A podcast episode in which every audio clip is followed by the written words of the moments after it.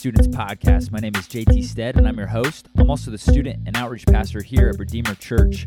And what you're about to listen to was a sermon that was preached at our Wednesday night gathering from 6:30 to 8:30 with our students.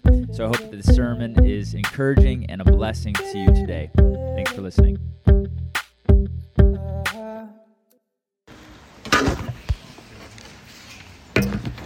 We've been uh, studying the book of Acts.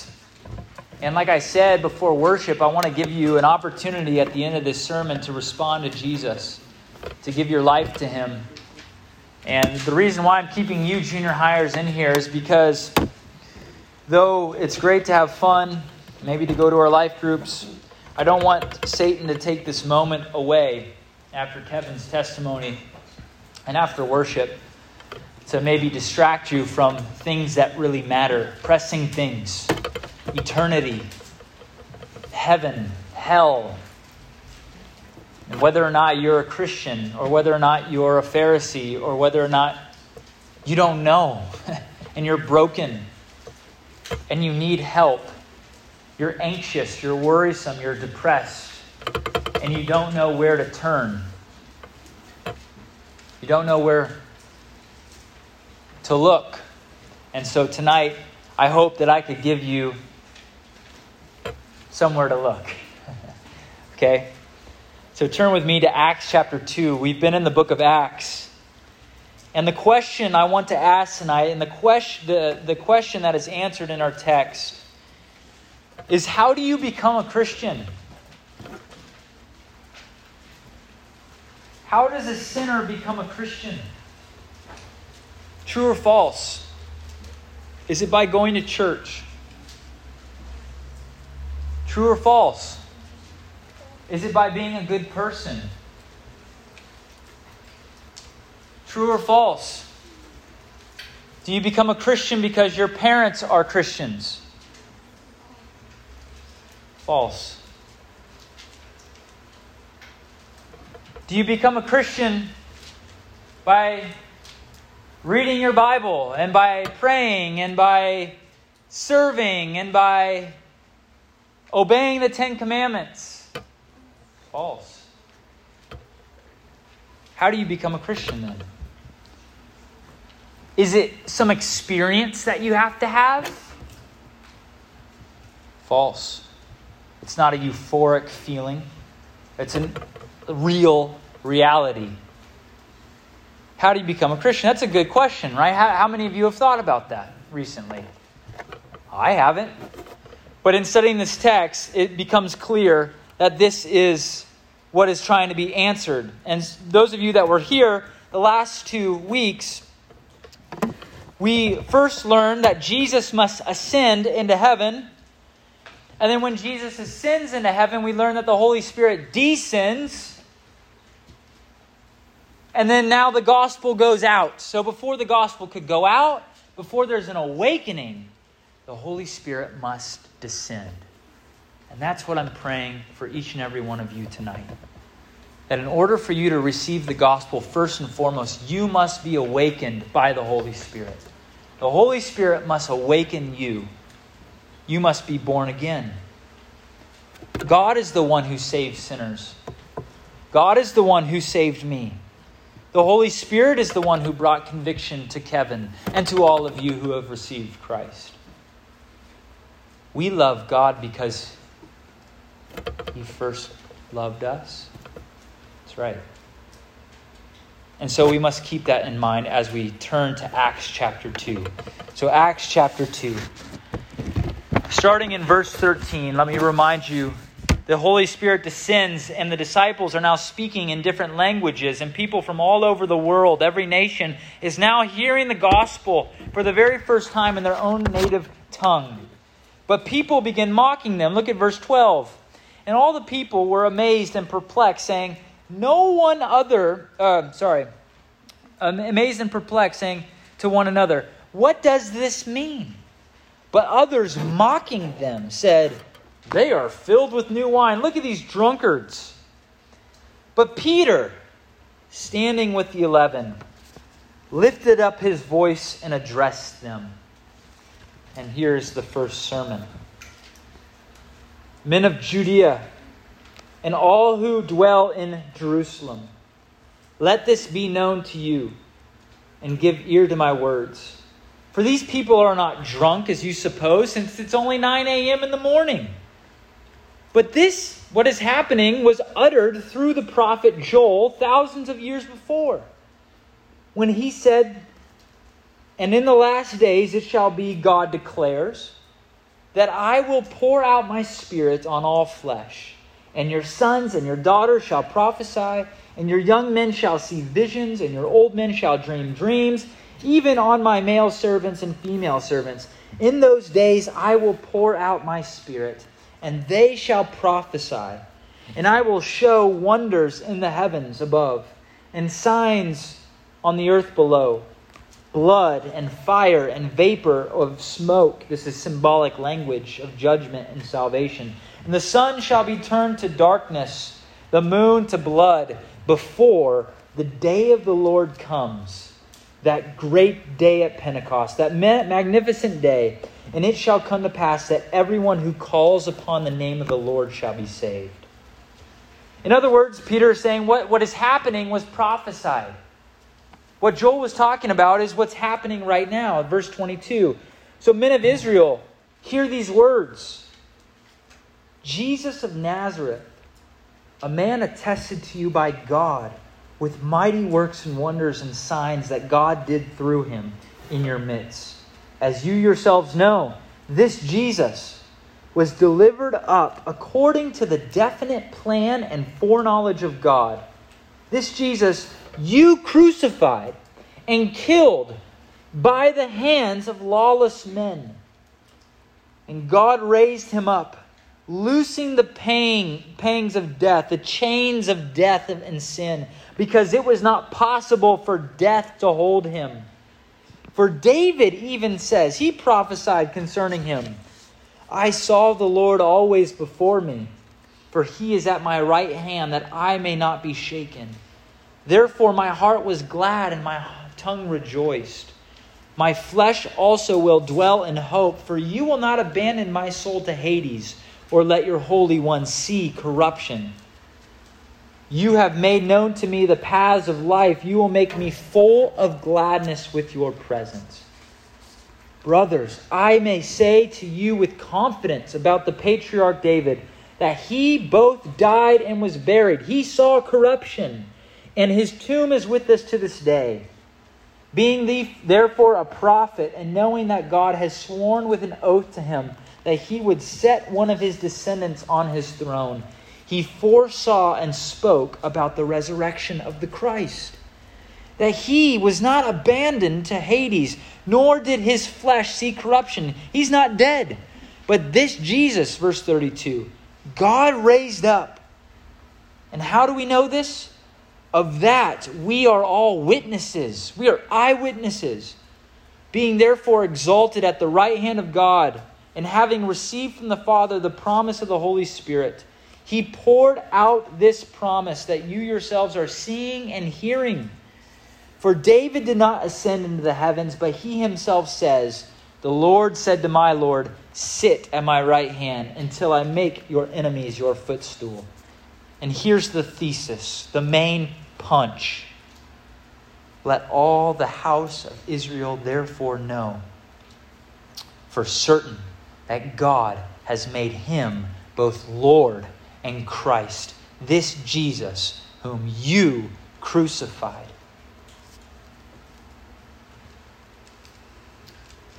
Now, when they heard this, they were cut to the heart and said to Peter and all the rest of the apostles, Brothers, what shall we do? And Peter said to them, Repent and be baptized.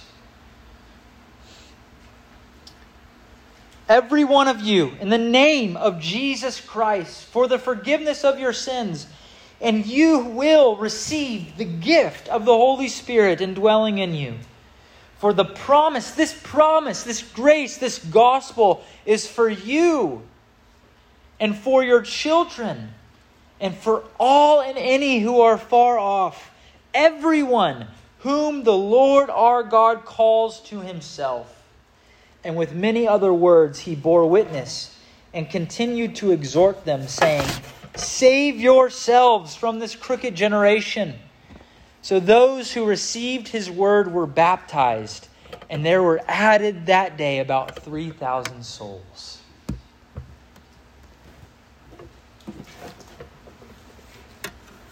How do you become a Christian? Four things. You need a new heart. You need a new mind. You need a new life. And it's all by grace. Those are the four points we're going to look at tonight. First, you need a new heart. After the sermon, Peter gets up. He's the obvious leader of the group of the disciples.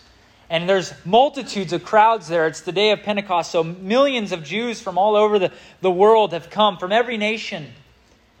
And he preaches to them this message. He proves that what's happening with this speaking in tongues is a fulfillment of the prophet Joel's prophecy. And then what he does is he goes to, uh, to preach on the resurrection of Jesus that even David prophesied of the resurrection. Do you see in verse 27 he says this David is, how, how is he saying this? How is David saying this? For you will not abandon my soul to Hades or let your Holy One see corruption. See the word Holy One? Well, if David is talking about himself, that's obviously not true because he's in the grave. So who's he talking about? And Peter is drawing us back to this prophecy and he's telling the Jews, look, you misread the scriptures.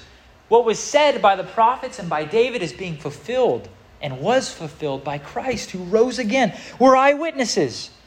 And now we know that he is rose, risen again and he's ascended because of what the Holy Spirit is doing now. That the gospel's going out in every language. And so the Jews, obviously seeing this, the people there, they're convicted because they murdered the, their Messiah.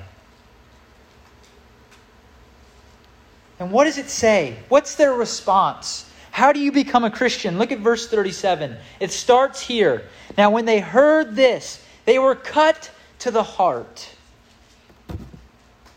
What does that mean? Cut to the heart.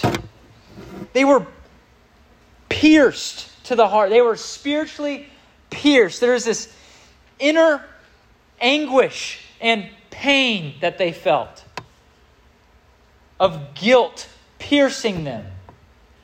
How? What's piercing them? Why? Why are they being pierced? Why? The word, the word of God and the Spirit, the Holy Spirit, are exposing their guilt before God and to themselves.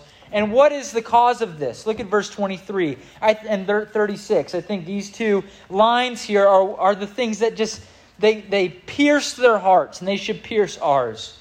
He says this Verse 23 This Jesus delivered up according to the definite plan and foreknowledge of God, you crucified and killed by the hands of lawless men, that is, the Romans. And verse 36 Let all the house of Israel, let all Redeemer students know that Jesus is both Lord and Christ, whom you crucified. And when they heard that, when they heard the law, spoken, it pierced their hearts. And that's exactly what the law does. The law is a tutor that points you to Christ. Well, what's the law? The Ten Commandments. We'll start there.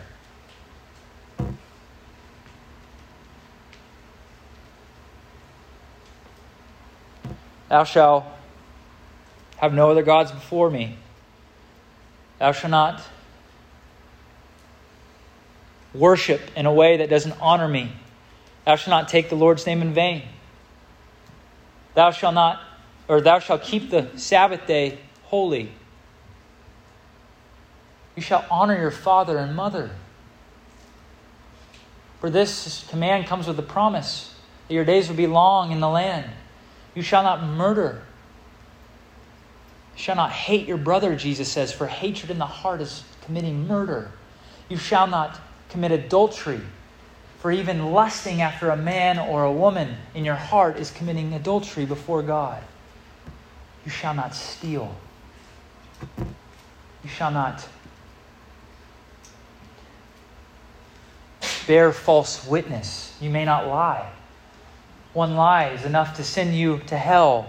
You may not covet or desire what someone else has. So I ask you the question when you put yourself up against the law there, how do you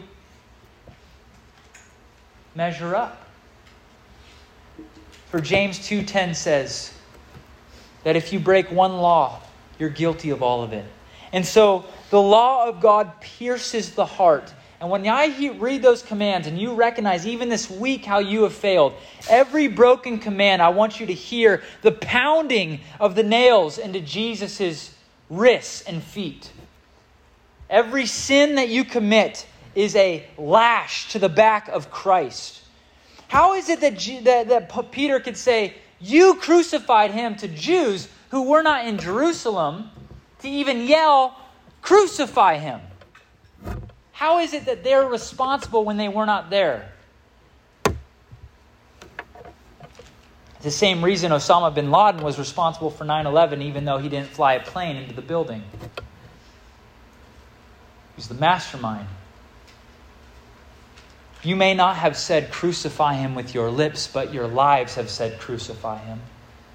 Every broken law, every moment you have not loved the Lord your God with all your heart, mind, soul, and strength, every moment you have not loved your neighbor, your sibling, your parent as yourself, is you saying to Christ, Crucify him. And so they're cut to the heart. You need a new heart. You see, the heart is desperately sick. It's wicked, Jeremiah 17 9. It's dead. It's a hardened heart. As we heard from Kevin, his heart was hardened towards the Lord, resentful. Has your heart been cut? This feeling of anguish and deep despair, this intense inner pain they felt. I heard a story regarding a dear family in our church of their grandparents who recently passed away within a week of each other. I don't know why the grandmother died, but she died first. And a week later, the grandfather passed away. And we do know why he passed away. It was due to heart failure. But you know what caused his heart failure? The doctor said it was his heart failed due to a broken heart over his wife passing away. I thought, such a good illustration. He, he's with the Lord, but he literally died inside. That's what the law does. When it convicts you of sin and they see what they have done, they die because, of, because they murdered their Savior, because they crucified him. They were cut to the heart. And when God saves a sinner, when God saves you, when God has saved some of you, and I pray some, saves you tonight, what happens is your heart is pierced with the word in such a way that you feel like your whole soul is laid bare before God to see all of your iniquities and all of your hidden sins. And you're broken over it. And this broken heart is caused by the Holy Spirit. That's a good sign. At that point, you just need to run to Jesus so that he binds up your heart, which is exactly what Peter calls them to do.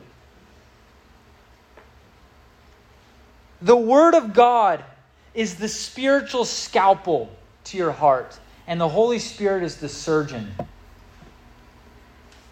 Has your heart been cut open? Have you been given a new heart? Listen to this promise Ezekiel 36 26. And I will give you a new heart and a new spirit I will put within you. This is the promise of the gospel. This is what happens when, when someone gets saved. I will remove your heart of stone, your dead heart, your cold heart to the Lord, your resentful and angry heart. And I will give you a heart that is alive.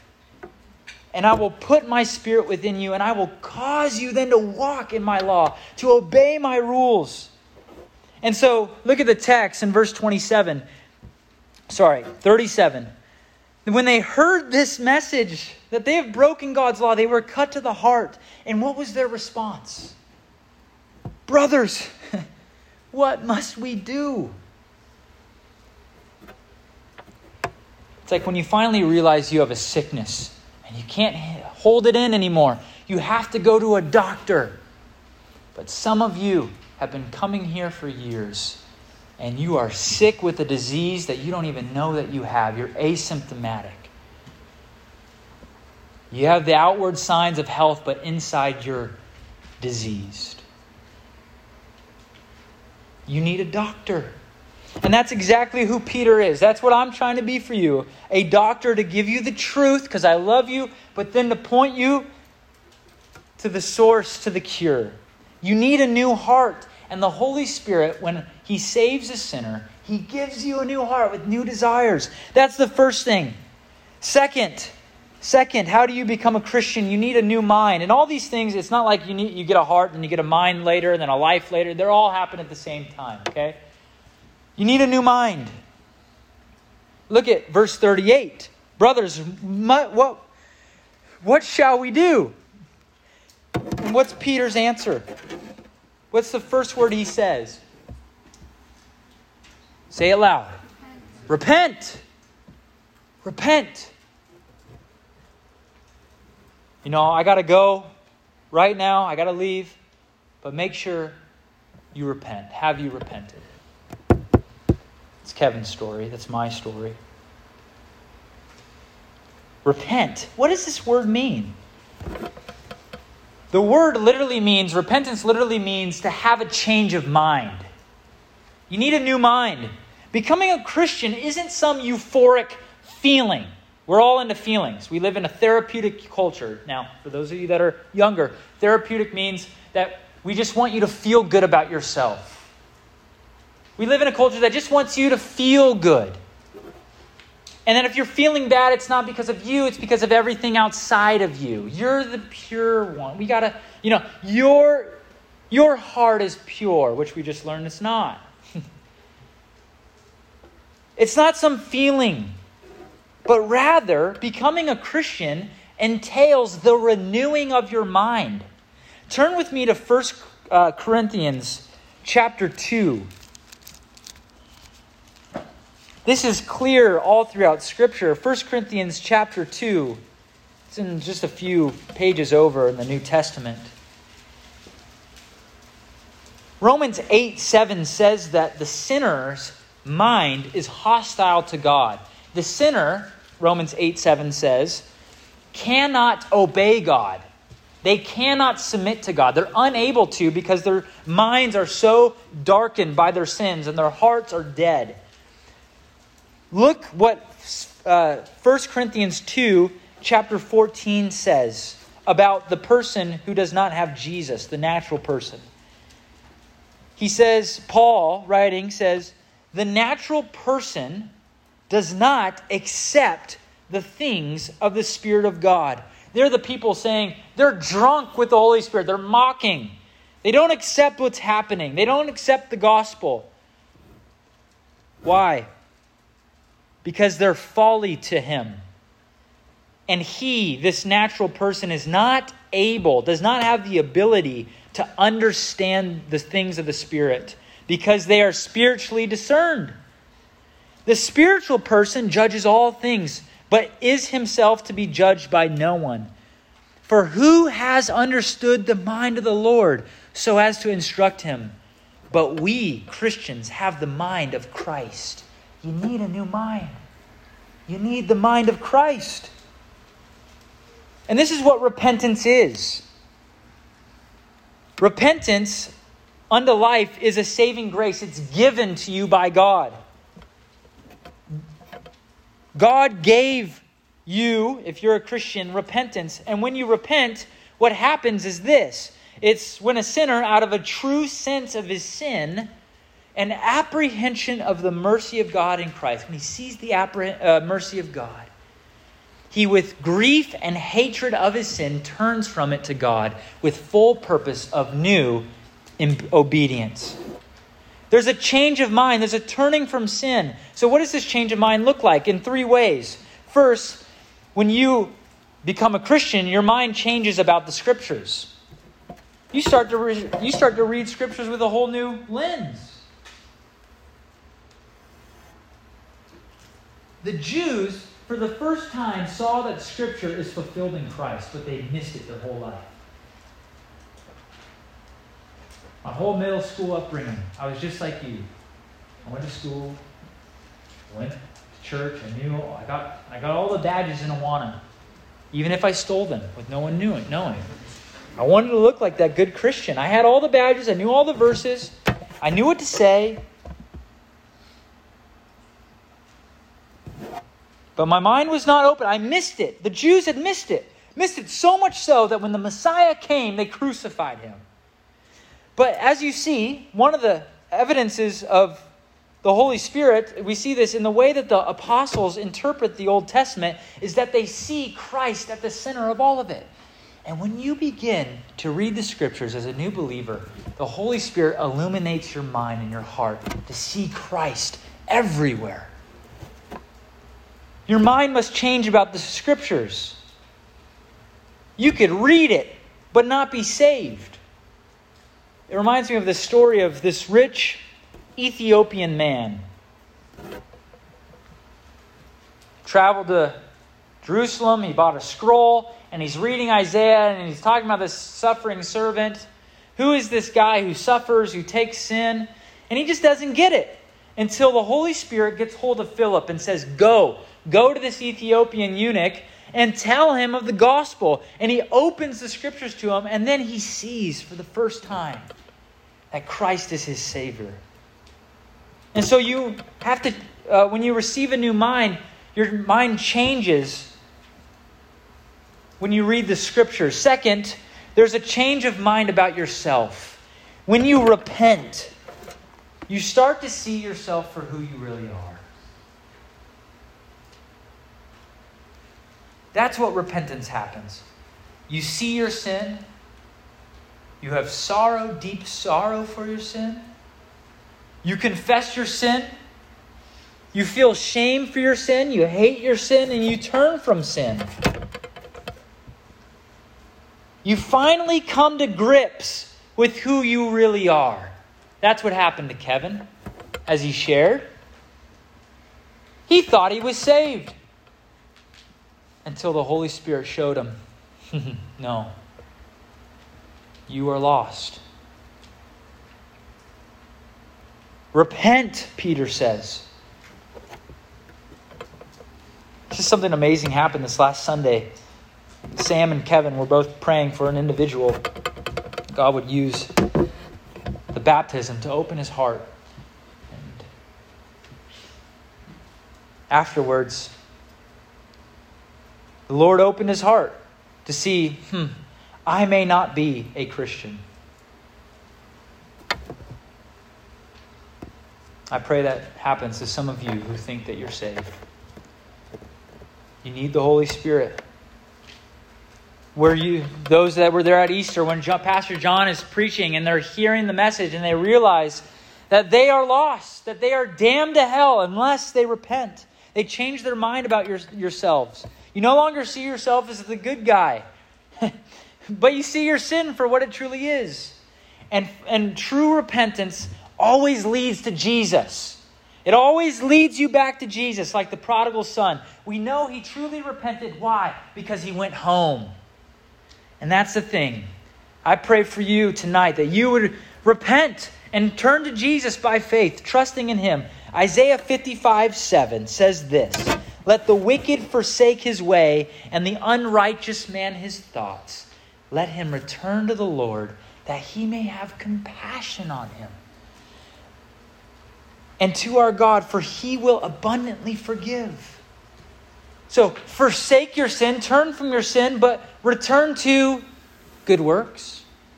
Return to church.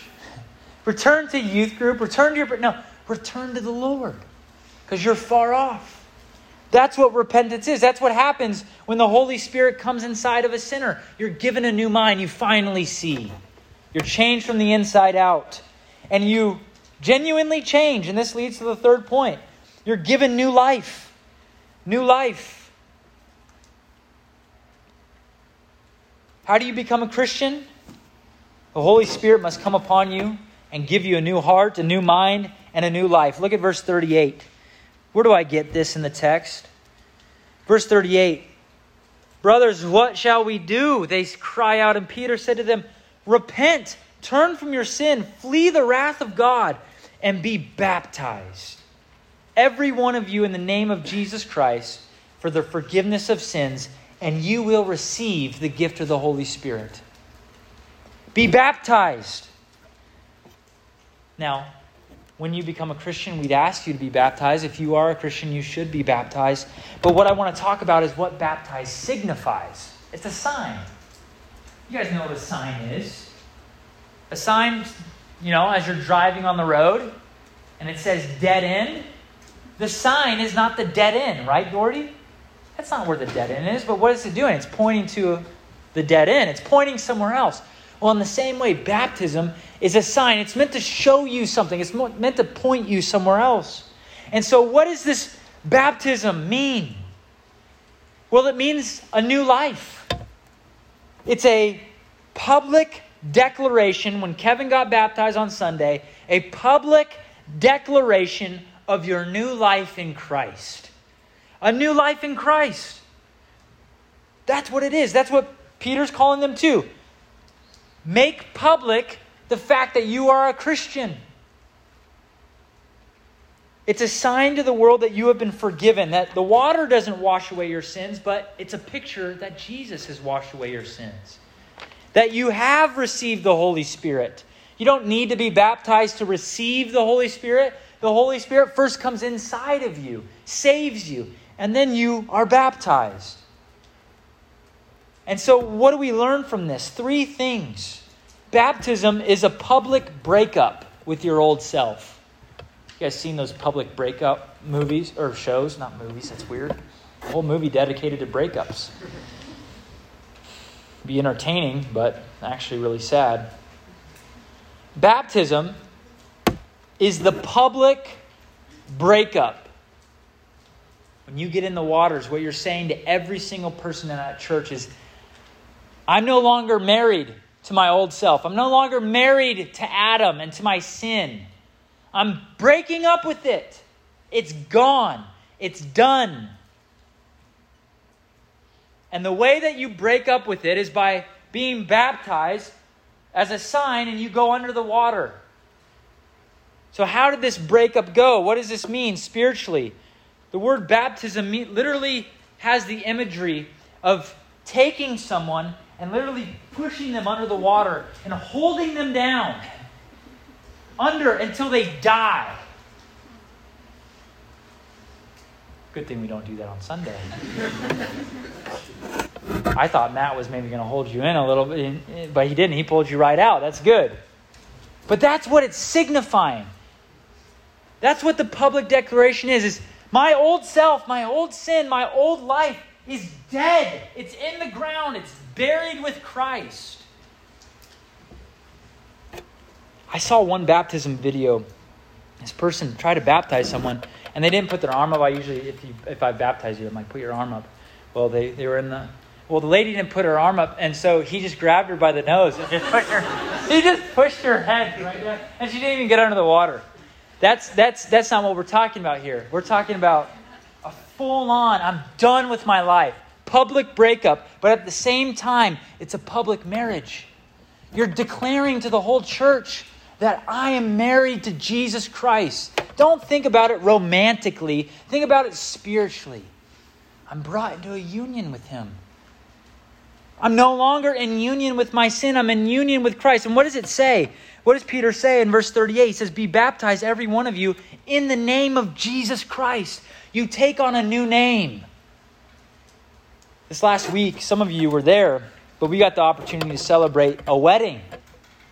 Joy and Derek Wetstein's wedding. Who was there? Who got to be there? Okay, some of you. Corey, you were there. You gave a speech, man. Job. You know why I love weddings? I love when the bride comes out and she just looks beautiful. Just dressed in an elegant, beautiful white dress. You see her smile, right? And she's being walked down the aisle. And where are her eyes? They're on her hus- husband.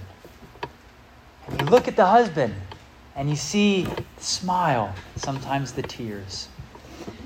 What is this picture? This is, I always think about this that when Christ returns and, he, and the bride of Christ is presented to him, the church, that we are that bride coming to see Jesus.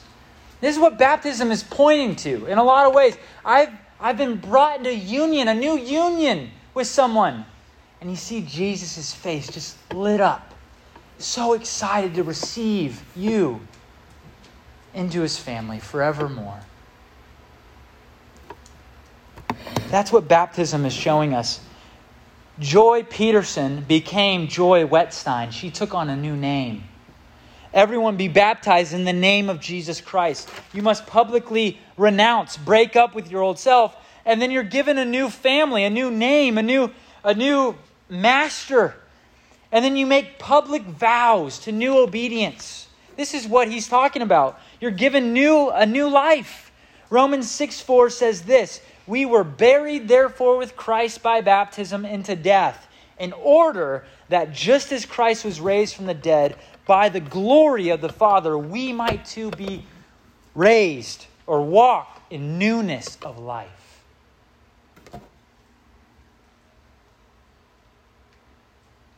Application. There are some of you in here who declare your love for Jesus while you are sleeping with the world.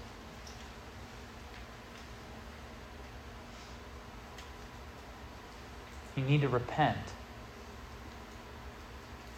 You've made a, maybe a public vow, but behind the scenes, you know, and your conscience is bearing witness right now to you. You know that you're not married to Christ, you're married to your sin. Peter is calling them to repent, turn to Jesus. Turn from the slave master of your sin who will only leave you unsatisfied and unfulfilled and come to Jesus and find rest for your soul. Have you received a new heart, a new mind, and a new life? Because when the Holy Spirit comes upon you, your life will change. When you meet the living God, the Holy Spirit, your life is transformed. Who would believe me if I went outside to Windsor while you're all in here and I standing out on the road and I just get hit by a semi? And I come back in here and I begin my sermon again. I was like, hey guys, I just got hit by a semi. You're like, no, you didn't. Because you're there. you're not on the road when the Holy Spirit comes into your life, it's that semi that flattens you. It cuts you to the heart. It changes your mind. It transforms your life. Has that happened? Have you been given new desires? Desires to love Christ? If you're a Christian, I don't want to rip you of your assurance, but you need to ask these questions. This is what it means to be a Christian a new life, sorry, a new heart, a new mind, a new life but lastly, it's all of grace. It's all of grace. Salvation is all of grace from A to Z. Look at verse 39. Let's finish this up. Verse 39. This is such good news. Peter says, For the promise of the gospel is for you and for your children and for all who are far off, everyone whom the Lord our God calls to himself. So those who received his word by faith were baptized, and there were added that day about 3,000 souls. Salvation is a work of God. God must send his Holy Spirit to save you. God must call you. That's what it says. To whom? Everyone. The gospel's for everyone whom the Lord our God calls to himself. And how does he call you? Right now, through the preaching of the gospel, through your conscience, bearing witness to the fact that you are not a Christian, repent and turn to Jesus. Receive the free gift of salvation, and it is a gift. It cannot be earned, it can only be received. You see that word there? Peter says, Save yourselves from this crooked generation. So those who received his word. That's all you have to do. How do you become a Christian? It's the hand. It's... Have you ever given money to a beggar? You see them, your heart is just saddened for them, and you give them money. It's a free gift. What do they have to do? They just have to receive it and it's theirs. And so we receive the gospel, we receive a new heart, a new life, a new mind by grace. Take hold of Christ. Look to Jesus Christ. And save yourself from this crooked generation. You know that this generation is crooked. You know the things that you see on social media are crooked. You know the sin that you've been committing this week is crooked. Save yourselves from this crooked generation and save yourselves from an eternity in hell forever. So, my question is Will you receive this promise of salvation in Christ? It's for you. It's for you. It's a free gift. The promise is for you. And so, first, I want to talk to the believers in here. This isn't a message just for non believers, this is a message for you. For God's people are a repentant people. They are an alive people. They are a baptized people. They are a forgiven people, and they are a thankful people. Does that characterize you? A heart of thanksgiving. And if you want to know the exact response that they had, the believers, just read verse 42. Their whole lives were changed. And you read on. And for those of you that don't know Jesus,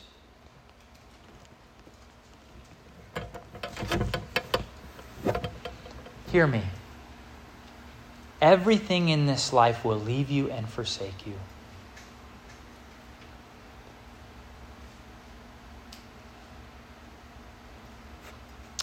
I got home from work the other day, and Phil and Jess Sperling are living at our house, and Phil got a phone call. His storage unit, where all of his stuff uh, for his job, mowers, and you know for his business he stores in this barn, at this storage at this farm. And he got a call from the owner saying, The whole barn's on fire. Everything's gone. So we rush over there, hop in the car with him, and by God's grace, Phil's stuff was spared.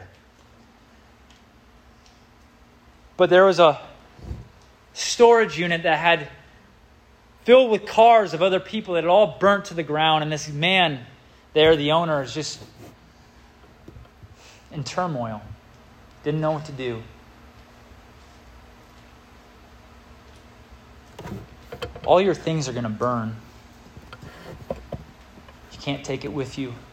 That poor man, his whole life was wrapped up in his stuff, and now it's gone. Is your life wrapped up in your sin in this world? Because in one second it will be gone and you with it, burning forever and ever and ever in hell, unless the Holy Spirit comes and saves you.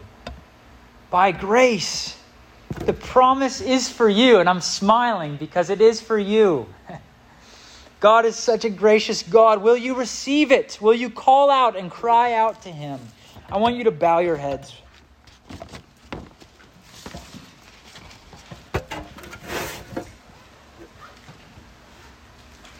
Father God, may you come and indwell the hearts of those who don't know you.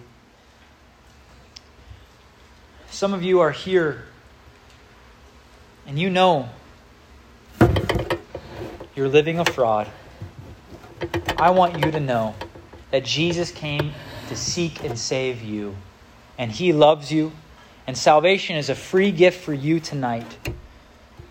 And the Holy Spirit is pricking your heart, awakening your heart. I just, what I want, with everyone's eyes and heads bowed, I want your eyes closed. I just want you to throw your hand up in the air. I want to see. I want you to make a public declaration. I want to see. And I want you to tell your leader. We don't do this often, but I want to give you the opportunity. Who in here wants to receive Jesus? I want to pray with you.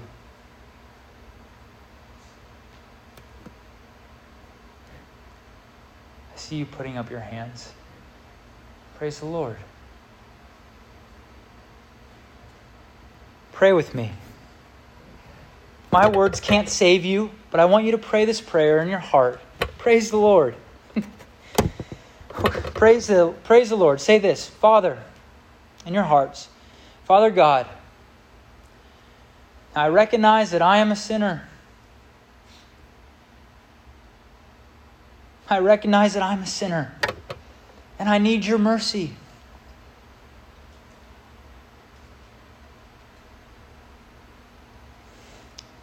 Please come into my life. Send your Holy Spirit and give me repentance. I turn from my sin. I confess my sin to you. I've broken your law. Oh Lord, give me Jesus. Give me Jesus. Give me Jesus. Save me, Lord. I, I love you, Lord. Enter into my heart and help me to trust and give me faith. Amen.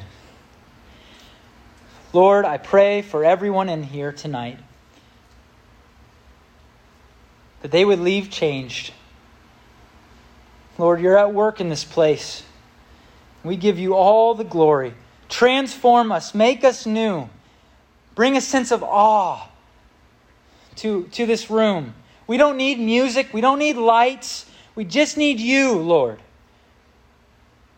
Praise be to God. All heaven rejoices for those that have received the promise. They've trusted in you. Oh God, you are honored. We give you all the glory tonight. In Jesus' name, amen.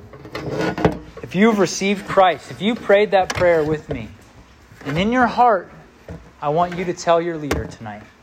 Tell your leader. Tell me. I will only meet you with a smile. I will only smile and, and praise the Lord with you. You're dismissed to your life groups.